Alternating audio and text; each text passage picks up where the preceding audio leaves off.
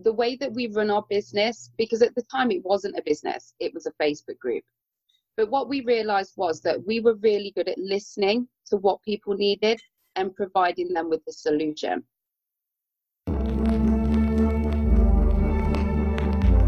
Hello, I am Joel Ingram, and this is Crisis to Crushing It podcast. Let's dive into this week's talk, and I'll help to increase perspective, expand perception, and allow you to change your reality.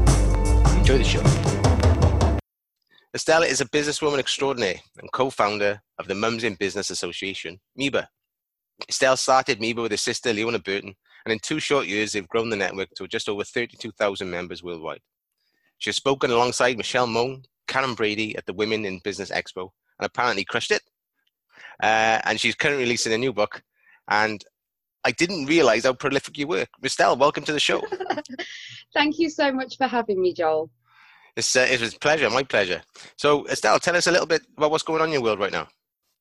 Okay, so like you mentioned, um, I am co founder of the Mums in Business Association. And I think um, the stats that I sent over to you, we've been trying to get this podcast recorded for so long. The stats that I sent over to you are quite, I don't know, we're growing so fast. This is the thing, we are growing so fast. So, right now, we have a Facebook community of almost 53,000 women, and this spans across the world. We've also launched child friendly networking events. The first one was held in Leicester in the UK, where I live and we're now in over 220 locations around the world, enabling mums and women and children to all come together at the same time. We have helped 120 women become number one best-selling authors on Amazon. Wow. And we have released 16 um, best-selling books as well. Like you mentioned, I now it's it's been insane. This is what I mean. Where I, it's just it grows so fast, and everything is just going at such a fast pace. Um, like you mentioned, recently I was on the keynote stage speaking alongside um, Michelle Mone and Karren Brady, Caprice. Um, we're off to Durban this year to give um, a speech at the Social Media Week conference. So we have so much going on. Um, it's absolutely mind blowing. Okay, well, it, it is mind blowing because I I didn't I was just scrolling through Amazon and on I didn't realize how many books you had, and then I I went into the people I've spoken alongside and we're talking like high level like baron baronesses and stuff. Yeah, so, it's absolutely mind blowing. I can actually say um, I love speaking. It's something that just fires me up so much. The opportunity that I have to share my story on huge stages. Um, but I can't lie, I did flap a little bit when I realized um, I was going to be on stage with, um, like you say, people that have created incredible global businesses. Karren Brady is just smashing um, boundaries for women all over the world. So being able to speak um, on the same stage, um, I actually got to meet her as well, which was absolutely incredible. So it's just really, um, I keep saying mind blowing, but literally that is my mind is blown every single day um, because of the opportunities that we're, we're going to take a hold of. Okay, so let's go a little bit further from where you currently are now then. So how does it feel? I mean, when you think back to where you were to where you are now, can you, can you is there any way you can verbalize how that, the difference in feeling? And we'll go into the story of where you were in a minute. Do you know what? It's it's a little bit of a weird one, and I was having this conversation with my fiance um, a couple of nights ago, um, I knew as a kid I wanted to make a difference in the world. I was one of those like hippie chicky kids that wanted to make the world a better place. And I always remember as as a kid that people would like laugh and oh okay Estelle that's so cute yeah um, and now I'm actually doing that I'm actually making a difference in the world on a bigger scale than I could have ever imagined I knew as one person that I wanted to make a difference. But the fact that I've been able to create this huge community that are now doing exactly the same as I am in helping to change the world, we're having just even more of an impact. So it's a little bit weird that I kind of had this feeling all my life that I wanted to make a difference and make the world a better place. So although it's mind blowing, like I keep saying, it's um it's kind of something that I knew was in me from a very young age. I just had this, I don't know, love of the world with all the crap that goes on. I just wanted everybody to, you know, to do their little bit, and I wanted to do my little bit to make the world a better place. Cool. Okay, so you you, you touched on it like your younger days. What what what was Estelle like during uh, the school the school years? Oh my goodness, I was a bit of a geek. I was one of these people that felt like they didn't fit in.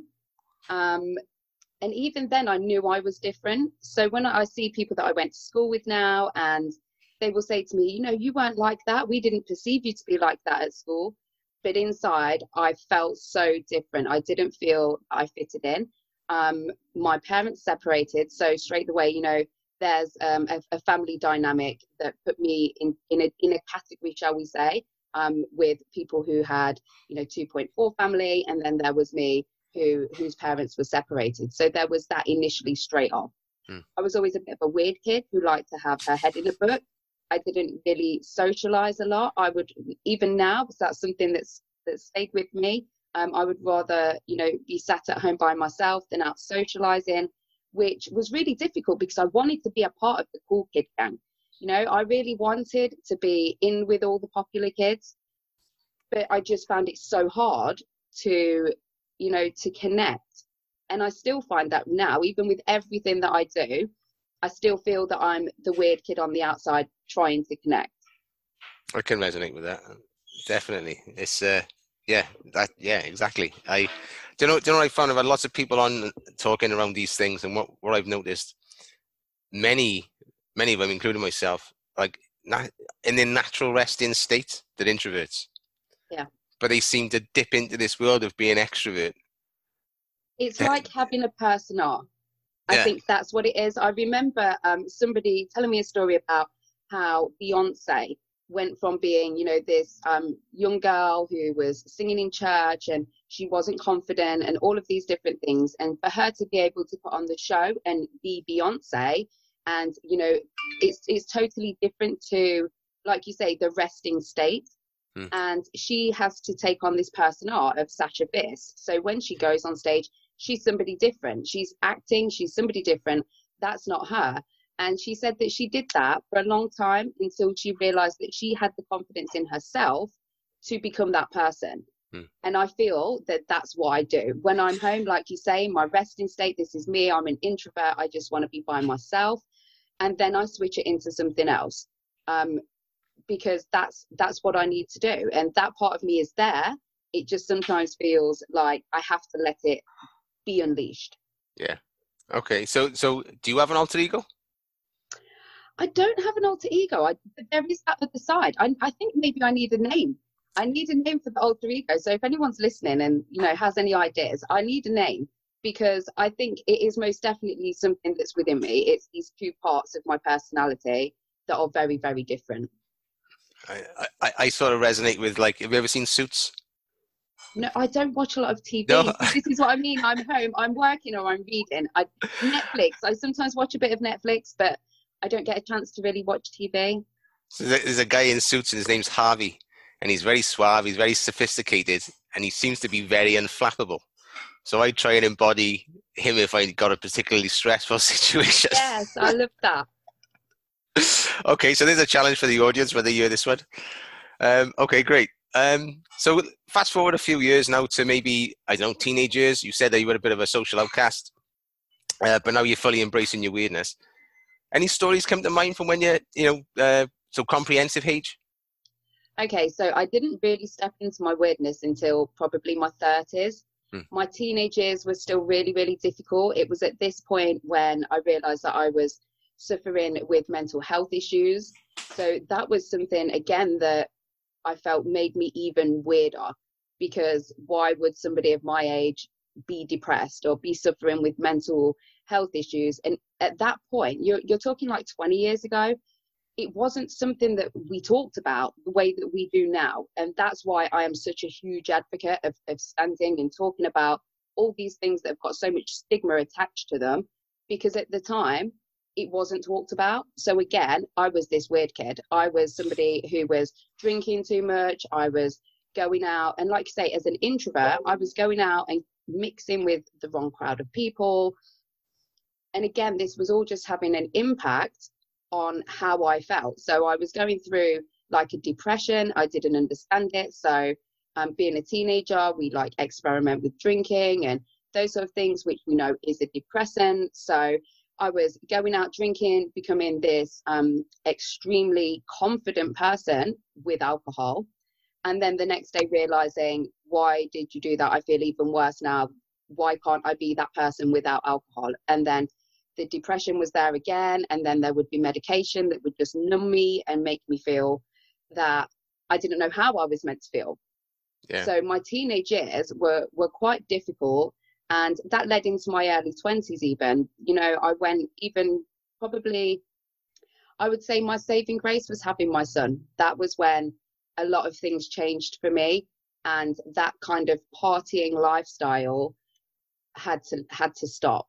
And i i really do believe that my son saved my life because if i'd have continued the way that i was behaving um, i don't think i would be here now did you, did you ever have a chance to go back and address the cause of the depression no and again it's something that's um, something that i now know is something that's a part of me and I've accepted it and embraced it and I've educated myself on it. And that is huge. Um, it, it's huge for me and it's it's like something that I really enjoy talking about to other people now. I don't feel ashamed by my mental health issues. I feel that it's the perfect way for me to be able to educate people. Just this morning, um, I was watching on Netflix, having my um, half an hour of chill time. I was watching a program called Pharmacy, and it's a documentary about a man whose son was killed in um, in a drug deal gone wrong, and it all stems back to the use of um, oxycontin in the states and how this was prescribed and how you know people see doctors as being the experts. They don't question when somebody says take this, it's going to make you feel better. You don't question it so at that point, going through my teens into my early 20s, I was doing what I was told. I was just taking medication. It was kind of sometimes it was working, other times it wouldn't, other times it would make me feel worse. And it was just this constant cycle. And at no point did any doctor or medical professional ever say to me, Do you need some sort of talking therapy? It was always a case of, Oh, you're depressed, here's some medication. And that's something that I've learned moving forward that my family we have a history of mental health issues and it is like quite often hereditary. So if your parents suffer with that you're going to suffer with it too not always but it's underlying and i think people need to be aware of that rather than trying to you know put their head in the sand and think it's not going to happen to me. It's a case of embracing it and then thinking well okay if this is going to happen to me how do i manage it? And that's what i do now. Um, I, I, very rarely suffer with bouts of depression, and I think again that's because of a whole lifestyle change as well. But I now know there's lots of other things that I can do to improve my mood that don't in, include medicating myself. And that's not to say, on the other hand, that medication isn't incredible because it is. Sometimes you need that medication to sort of balance things out within your body, and then alternative therapies will help. So I'm not for one minute saying, you know, don't take medication, but I think it was something that was important for me to figure out myself that it's not just about the medication, it was about all of the other things that were happening at the same time. And now figuring out when those stress factors kick in, what can I do to try and help myself avoid becoming depressed again? I think you just nailed it there. And that's the question a lot of people don't say is what can I do? And that's the, your, story resonates with me because it's very similar. But mine happened about four years ago, um, and I and I tried tried the medication, and I become so numb. It was like I was a zombie in the corner. I was just observing everyone else living their life, yeah. and I thought this is this is this is and wrong. It's so hard when you're in that situation. So um, I watched one episode of this this documentary last night with my my partner, and then watched the other episode this morning and he he couldn't understand he's never been in this situation um, of being given medication so easily And I remember um, at one point after having my second son, I had postnatal depression. I knew from being pregnant something was wrong. I'd gone through um, multiple miscarriages between having my son in 2000 and 2008. My first son was born. My second son was born in 2011. And in the space of like two years, I'd had multiple miscarriages. Um, I had an ectopic pregnancy, which nearly cost me my life. And straight after that, I again, I was medicated. And this time it wasn't just an antidepressant, it was diazepam. So for anybody that knows about that, it's it's something that relaxes you. So if you're suffering from anxiety, it's something that chills you out straight away. And for anybody that's listening will understand that relief for that feeling to stop, you would give anything for.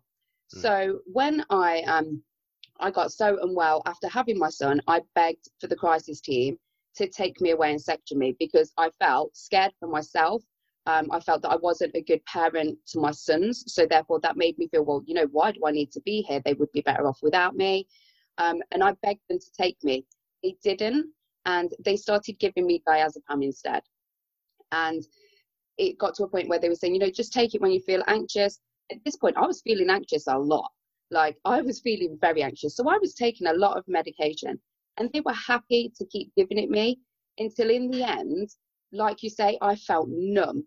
I didn't know what I was feeling at all.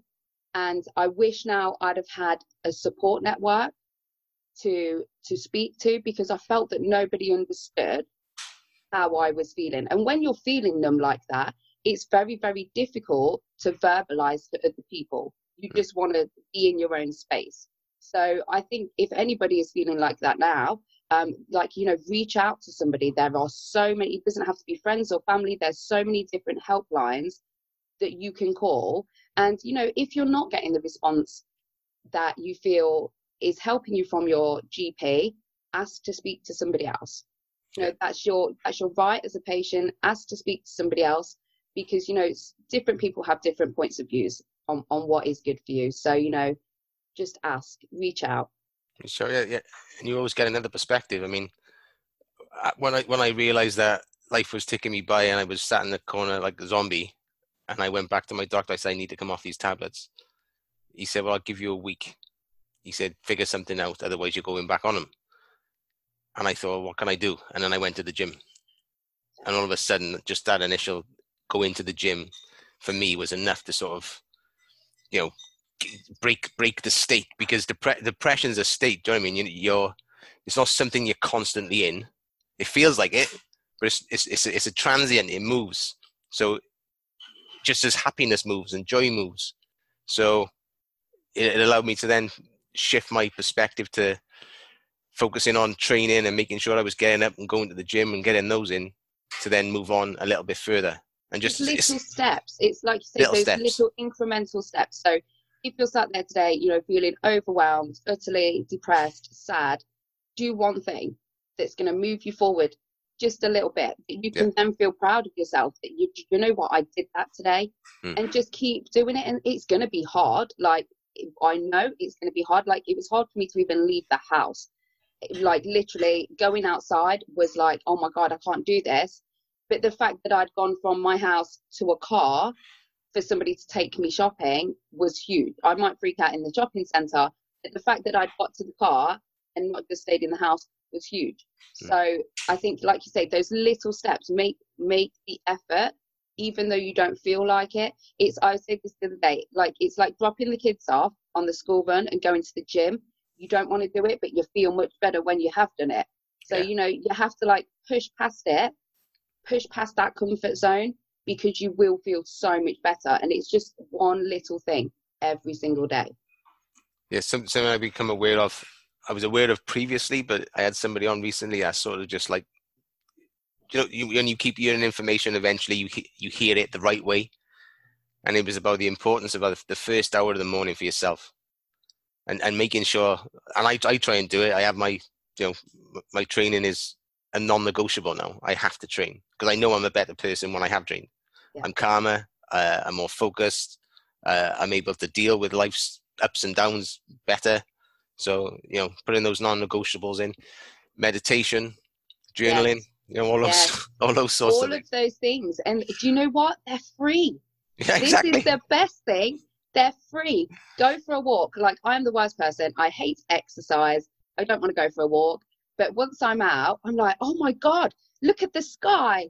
Look at the trees. Like everything is like just appreciate being outdoors. Meditation. Like this is not sitting on the floor with your legs crossed like, hmm.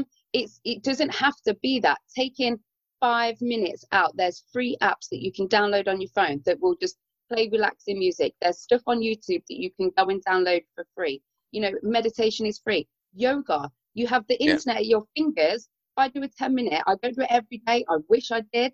But again, it's like that, that you know, once you've done it, you feel better in yourself. 10 minute morning yoga, free, YouTube, you know, all of these things that we have access to. It's just a case of taking advantage and actually doing them. I don't, I don't know if you're anything like me, but when I look back on where I was, I did nothing for myself. Yeah. Nothing to look after myself. So basically, if I'm not doing anything for myself in in a health way, do I then hold any value? It's like being um, the car. So we we talk about this a lot within our community, or or being you know the captain of the ship. As a mum, especially like as a mum, when I was a single parent, if I had crashed and burned, who was going to be there? who was going to steer that ship? And I think that's something that we all forget about the fact that, you know, people rely on us. We need to be the best that we can be for ourselves initially, otherwise, we're no good to anybody else at all. And whether that's, you know, taking five minutes out to read a book, you know, spending some time with your friends away from the kids, going to the gym, whatever it may be that allows you to have that bit of time to make yourself feel good is really, really important. That being said, I'm going for a facial today. Yeah, lovely. yeah, no, I, I get it. It's just something it took me a long, long time to come to because I used to get overwhelming feelings of guilt, like going to the gym. Yes. Um, either before, I didn't used to do it before work because I'd have to be in early to get overtime, come out to work, run to the gym.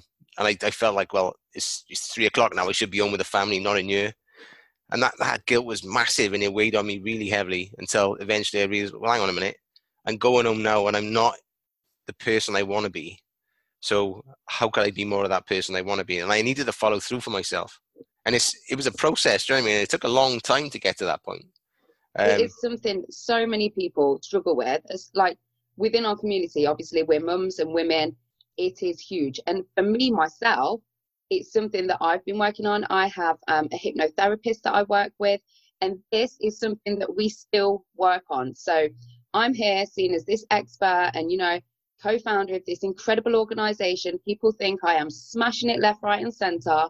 But let me tell you, I bust my balls sometimes. I work a lot longer hours than I should do, and I feel guilty for different things. I feel guilty for leaving the work. I feel guilty for not being there with the kids. I feel guilty for not taking time for myself. And I think what I'm managing to work through right now is the fact that you are a better person. Like you say, if you take that time to be yourself, you're a better person, not just for yourself, but for everyone else as well. Taking that time away allows you to recharge your batteries. And so you can then work on full power. Absolutely. Yeah, you can't give them an empty cup. No. No, you need to charge it, fill it. Okay. So where are we at? Probably about 20s, 30s. So if you think back to around those times, is there a particular moment where things just seem to go upside down? I mean, you you, you discussed here that one of your lowest points was the day that you went to the food bank. Yeah, that was um, that was I think the point where I realised things needed to change, and that was because there were lots of other factors that had got me to that point. So the like we mentioned the the mental health issues, um, losing um, lots of babies, having major surgery um, to save my own life. I was in um, a really toxic relationship for 10 years with my kid's dad, which again was having a knock on impact to my mental health. So, just whilst we're on this subject, you know, the people that you surround yourself with is like crucial. It is crucial because if you are feeling low and depressed or in a bad place, and you've got people around you that are, you know, not supporting you or you know saying you know oh yeah let's do this. Oh no don't bother doing that. Don't bother with your meditation. Come down to the you know wherever and spend some time gossiping with me about the lady next door. Do you know what i mean? Like that's that i remember because those were my friends. They were my friends at the time. You know i'd go to their house and all they would do is bitch and moan and you know everything was everyone else's fault and it was never you know i'm going to do this i'm going to take responsibility. So then i was in this circle of people that was just negative and talking all about everyone else and not really going forward in life just being happy where they were. And it was when i realized that i need to like change my whole circumstance and that was you know when you asked me about what what changed for me it was a lot of things slowly that was changing for me. So I got to a point where um, I realized that maybe I didn't need my medication, but my partner at the time was not supportive about this fact. Um, he used it as a weapon. He was very manipulative and narcissistic, and he was like, you know, using me taking medication as a weapon yeah. to beat me with. And I didn't realize it at the time. It took me a long time and I started weaning myself off my medication. Didn't tell anybody at all, apart from my sister, who was living in Wales at the time. Ah. and the only reason I told her was because I said, right, if I start to go crazy again, you need to tell me, you need to tell other people that I've stopped taking my medication. But I feel that I'm okay. I feel that I'm really, you know, at a point where I want to do this and it was then that I, I started weaning myself off my medication. So then when like my partner at the time was like you know you're crazy. You need to go take your medication. And i was like giggling inside thinking whoa i am clearer now than i have ever been in my entire life. You're the one that needs medication. So you know that point of into that you know freedom of knowing my my my mind was in a good place then kind of led me to end that relationship which then put me in again a whole new um like it was it was insane. I'd gone from having this family even though it was very dysfunctional i'd gone from having everything on the outside that people could see that you would want. Mm. and by ending my relationship that put me in a really um, scary place. So um, i had no money um, i had no like support. I had like a few family members. You know it was very toxic. They they had seen what had been going on in my relationship and kind of you know got to the point of like you know we can't do anything else until you do it. Yeah. so i felt very isolated. And that was the point when i had to go to the food bank. When my relationship ended um, i had 34 pounds a week to support myself and my two children on. I risked losing my house. And i had to go to the food bank to be able to feed us and that was the point when I realized, oh my goodness, you know, what am I going to do to change my situation? And like I said, I'd always had this feeling I wanted to do something. I wasn't meant to be a stay at home mum. That was not what I had planned for my life. I knew that that wasn't going to fulfill me. As much as I loved my children, it wasn't enough for me. And it was at that point, once I'd been to the food bank, I thought, wow, you know, this is bad now and what am I going to do to change things up and start making positive changes in my life. And it started with little things. I remember the first time that I meditated, I lay on my sofa and I put the app on, and this guy was saying, Right, so relax, and I want you to feel like my fingertips are slowly touching over your scalp. I was dying. I was literally laying on the sofa, laughing, thinking, How the hell is this going to work? Like, I don't want to feel your hands tickling on my scalp. Like, this is weird. But I pushed through it and I did it again. And I didn't laugh so much the next time. And then I did it again. And then it got to a point where I was like, oh my God, this is like quite nice having that like 15 minutes to switch off and just stop. So that was like one of the first things that I started to do. I started to do meditation.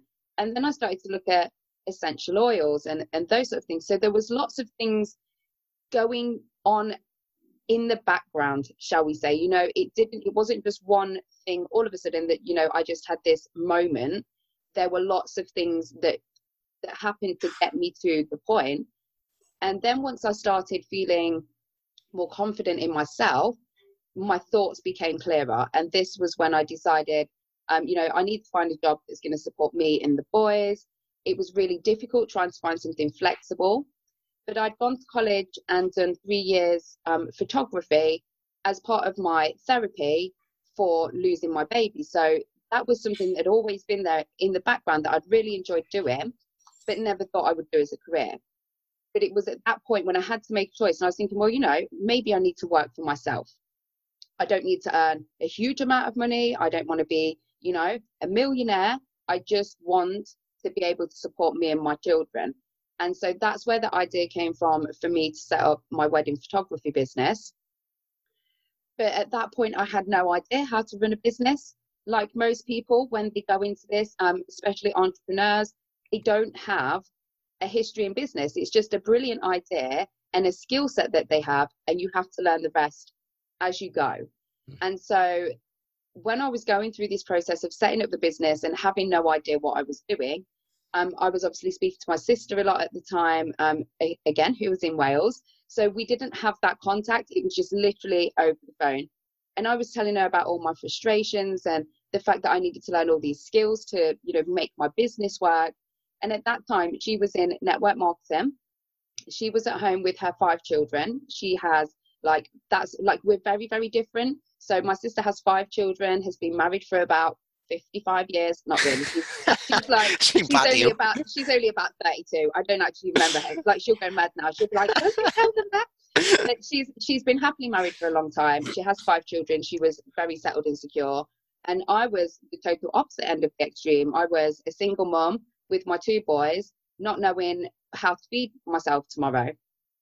So, although we were very different ends of the extreme, we had this common goal that we were both mums in business that we were struggling. And we were thinking, you know, if we feel alone, there must be other women out there feeling this as well.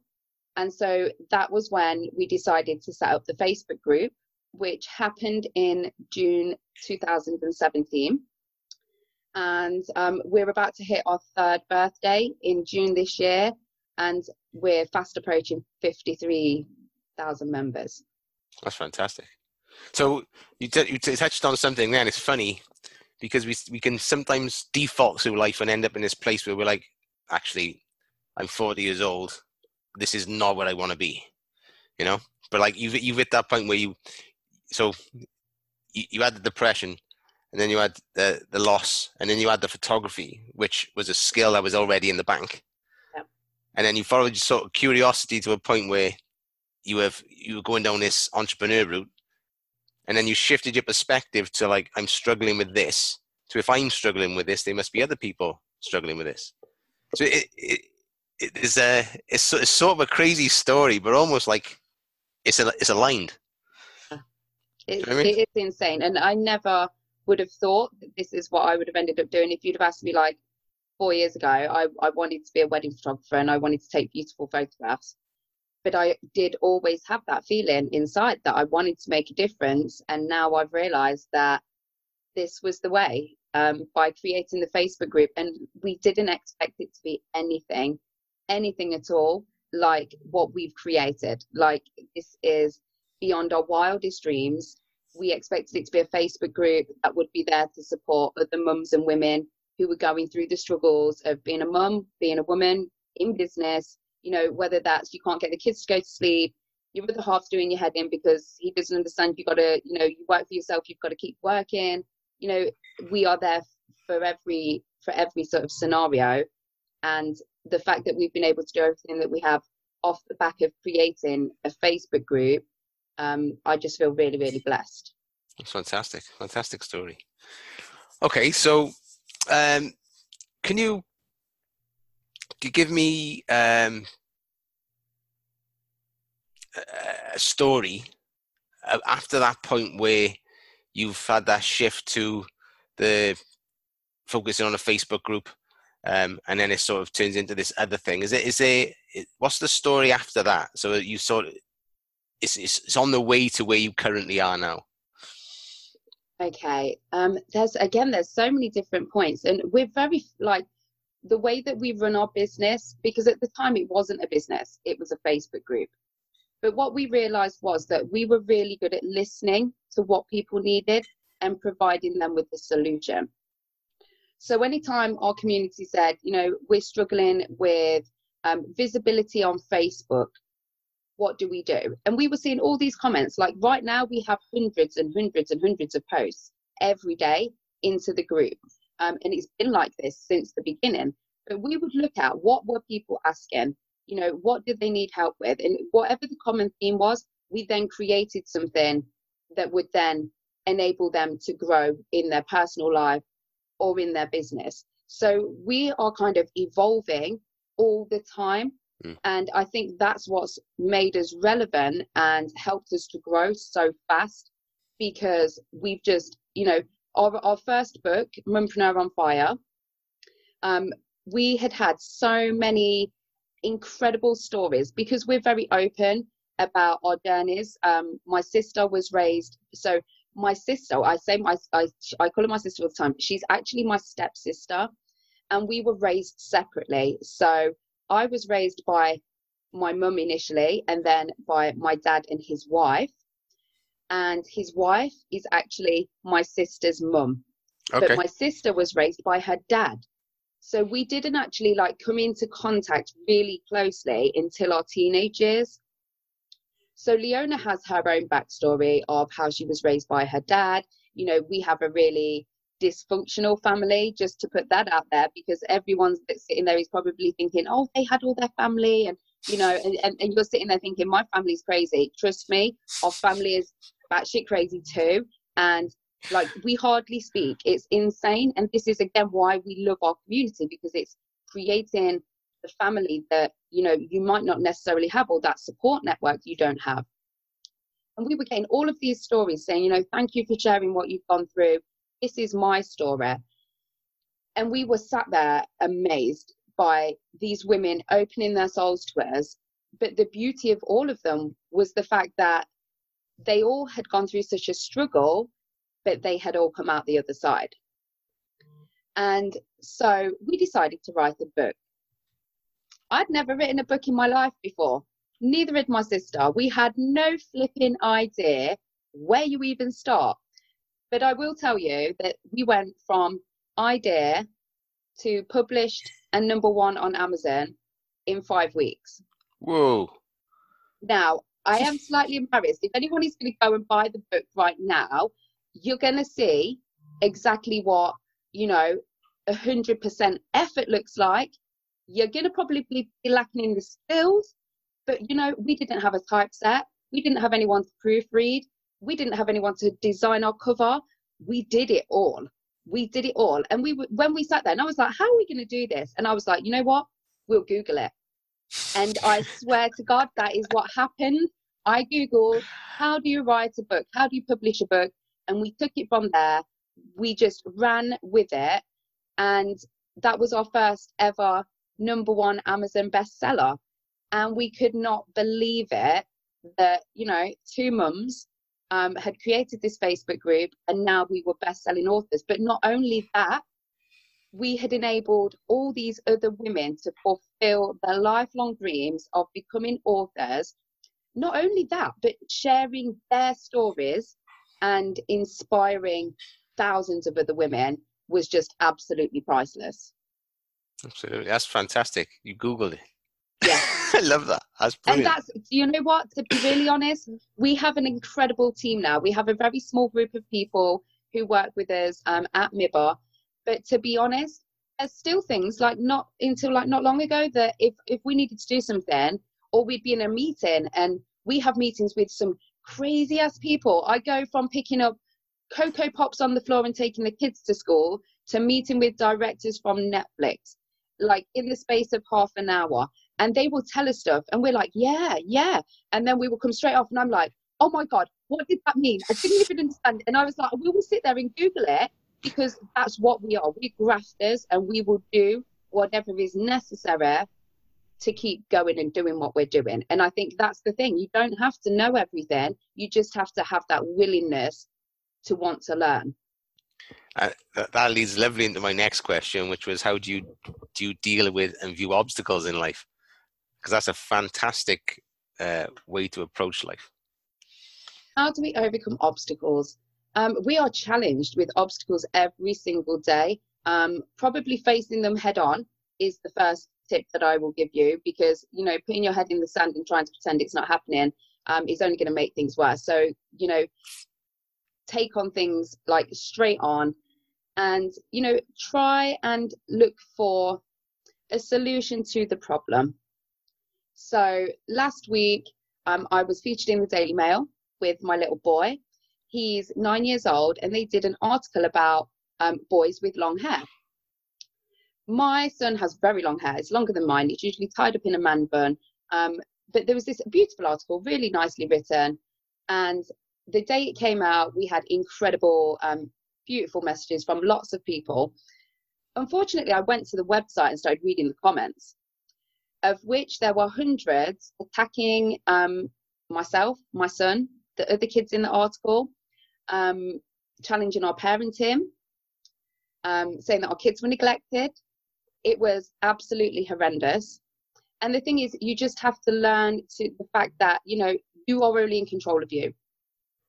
You're going to come against lots of obstacles, like the comments, you know, whether it be comments, whether it be a challenging thing that you're doing at work, you know, you're going to come across these things all the time. It's a case of realizing, you know, what do I have control of right now?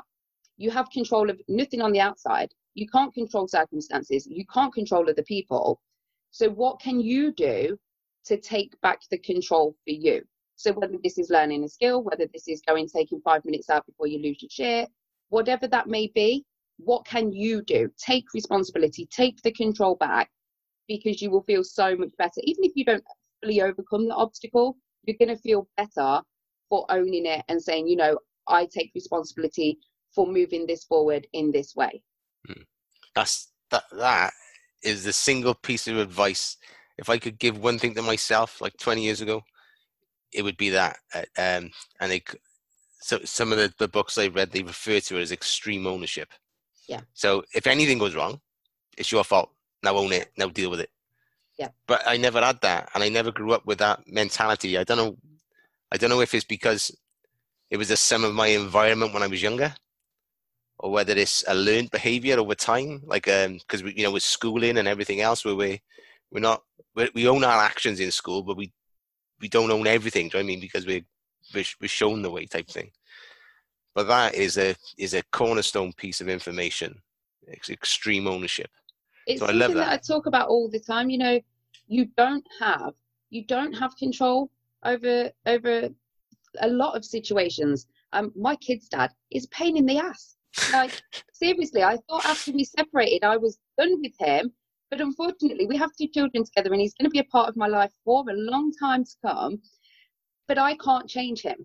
I hmm. tried. I tried over ten years. It didn't work. So I now have to accept, you know, that he's his own person. He's going to behave in his own ways. He annoys the flipping hell out of me. But what I have to do is own me and think, right, okay, then he's going to behave like this. What can I do to make sure that I'm being the best person? What can I do to make sure that, that his influence isn't having an impact on me?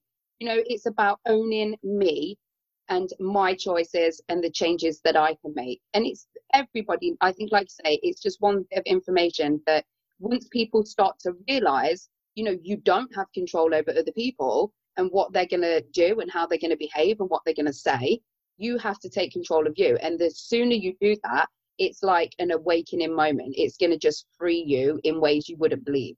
Yeah, yeah, it's huge. Absolutely huge. Okay, so I mean, it sounds like you've got the ability to uh, process difficult situations in a way that's constructive for yourself to move forward. Is there is there ever been even recently? Has there been anything you've come up against that you sort of struggled to get perspective on? Oh, that's a tough one. I'm trying to think of things that are going on at work at the moment. I don't know. You know, I think there's lots of things that go on that, you know, it's not that I struggle to put into perspective because of the, the things that I've learned. So I don't like try and allow myself to go into that hole of, you know, thinking about things too much. I think it's a case of learning as you go. mm. and knowing that mistakes are good because it means that you're going to change things and that you're going to improve.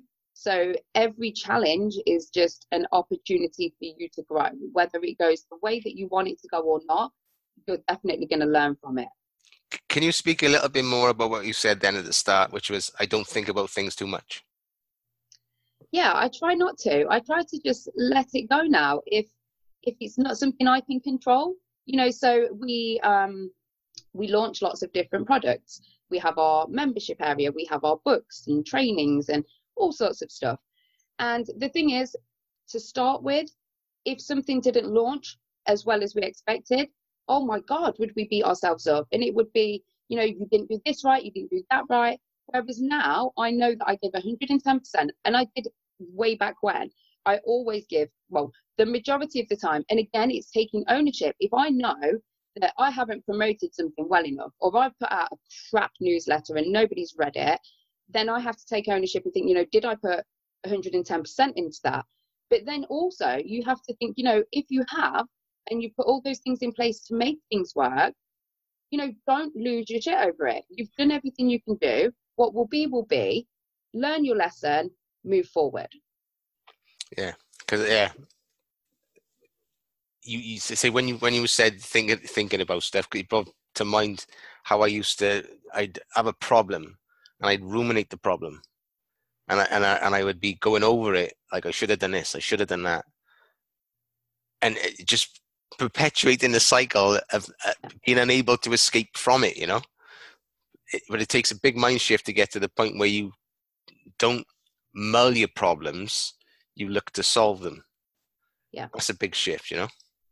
Yeah, and I think, like you say, again, it's just gradual. You know, I didn't wake up one day and think, oh my God, I'm going to be this incredible person that meditates and I manage my brain and, you know, all of those things. Um, not at all.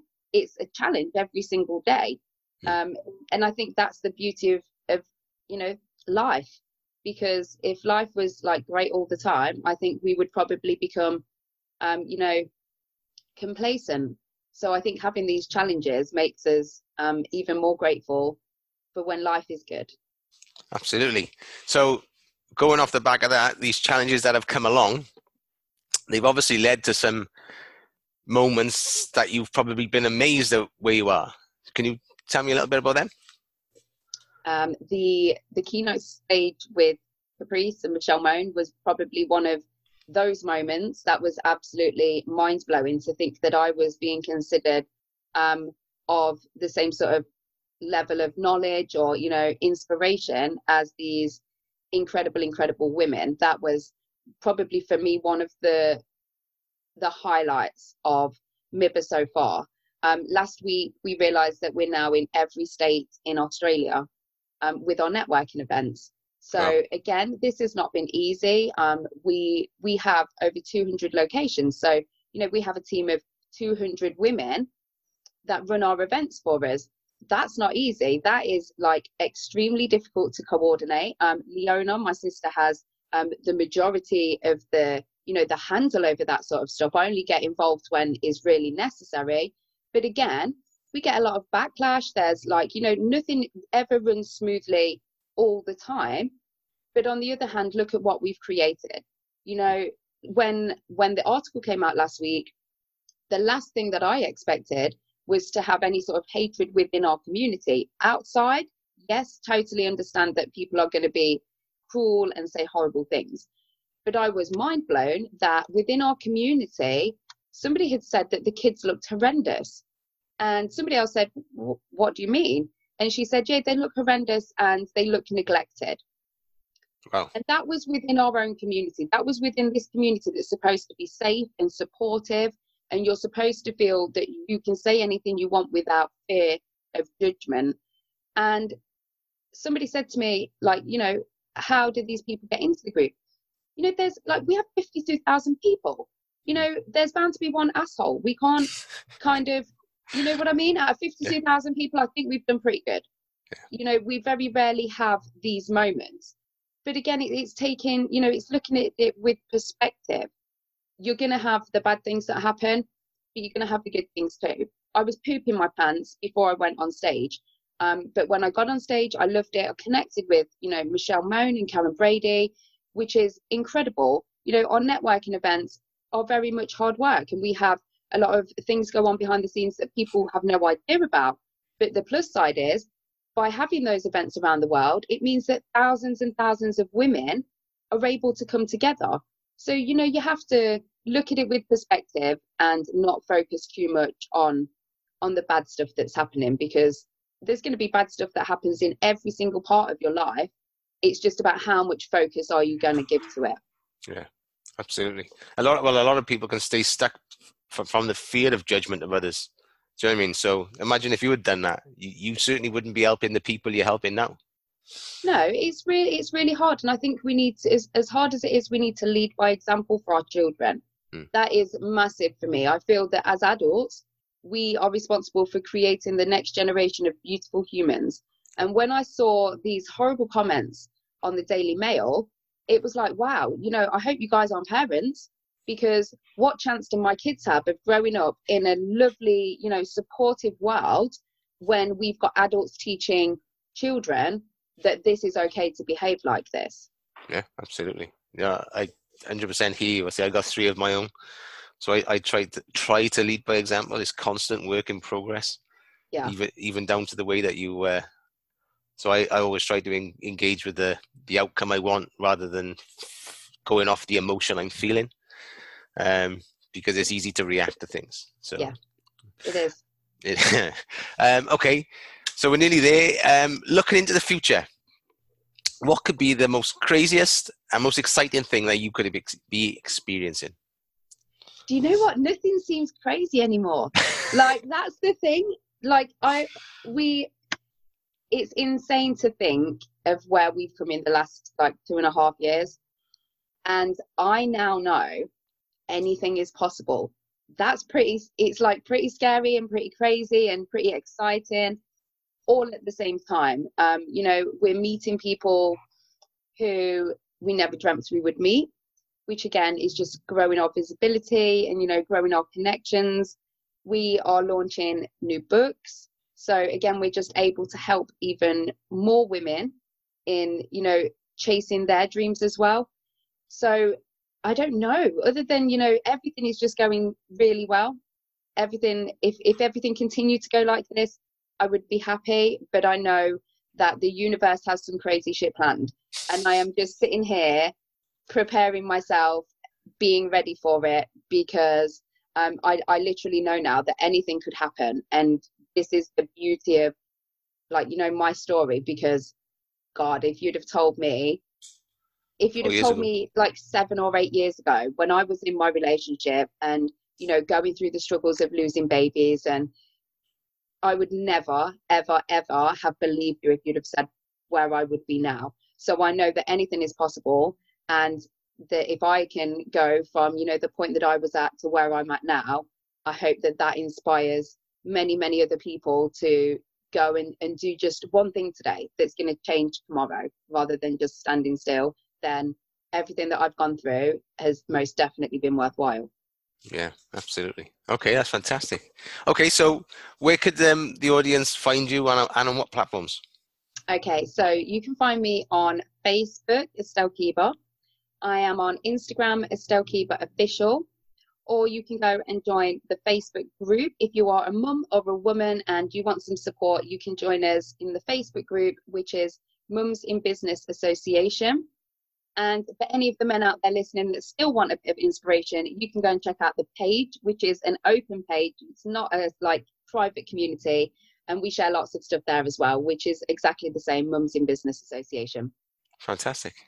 Well, Estelle, I want to thank you very much for your time today. It's been a pleasure to have you on and share your story.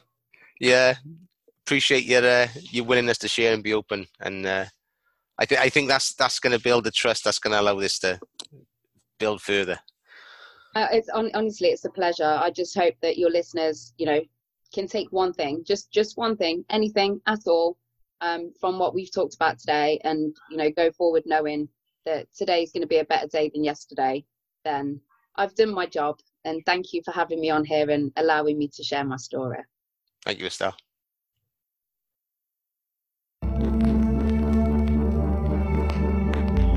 So, thank you for listening today. I hope you enjoyed it. My name is Joel Ingram, and I am a certified NLP coach.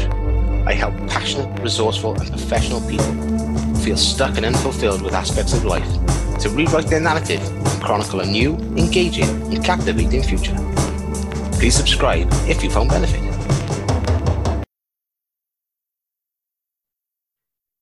Top Banana, thank you very much.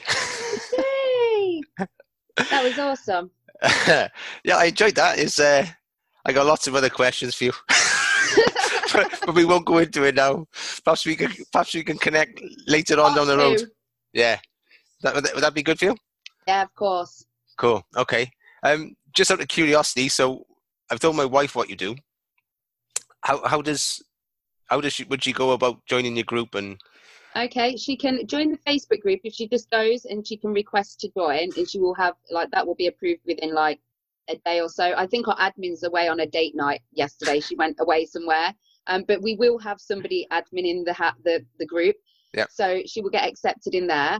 Um, the Facebook page is open, so we share stuff to there. It's not everything, but we share stuff there as well.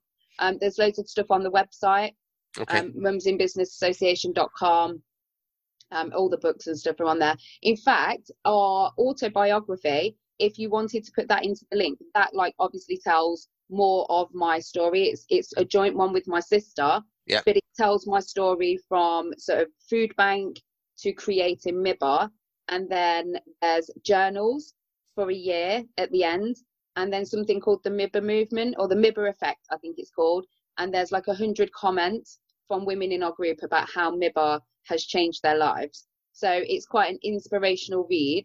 Um, if you want to drop the link in there, if people want to find out more about my yeah. story, that's probably a good place for them to start. No worries. Do you do you coach personally? I do. Um, it tends to be more social media based um, rather than business based. I don't really like to get into the nitty gritty of business. Um, but yeah, I do social media coaching mainly. Okay. Um, what would we do? Would we apply to your PA and ask them to send us a request? Yeah. Yeah. If um if you send an email to Estelle at mumsin.biz, they just like explain to them the sort of thing that you're looking for. Give them as much detail as you can because they will then like feedback to me mm. and say, you know, what do you think suits? So if you write as much detail in there as you can about like what you want to achieve or you know what you want to get from it, then she will like converse with me and book something in. Okay, fantastic. Lovely job. Is there anybody that you would like to connect with or that you are looking forward to connect with right now? I've got lots of speakers. I'm going to be doing lots of podcasts in the upcoming weeks with um, some of the guys that I'm speaking with. So I'm speaking at the photo show at the NEC about social media. Um, and I've connected with a few people there. So I'm excited to have them on my podcast, especially because they're photographers as well. So it's like going back to my old joint and being able to chat about that. But I'm still looking. If you know any other podcasters that are looking for guests, yeah, um, I'm up to I think 22 out of my my goal of 100. So if you know of any other podcasters, um, then feel free to throw my name to them. Okay, fantastic. We'll do. Um, if you want to offer it to your sister, more than willing to have her yeah. on if she if it if it'd help promote, and then uh, yeah, maybe I'm even sure she would. Maybe we could do a, a, a duo one. Yep further down the line. Yep, no problem at all. I will speak to her and get something sorted. Fantastic. It's been a pleasure. Thank you very much, Estelle. Thank you, Joel. I speak. Do you know when it's going to air? I'm going to put it into my spreadsheet. Your uh, next Friday. Okay, let me add that in. I'll send you. I'll try and get it wrapped up this weekend, and I'll send you the the link.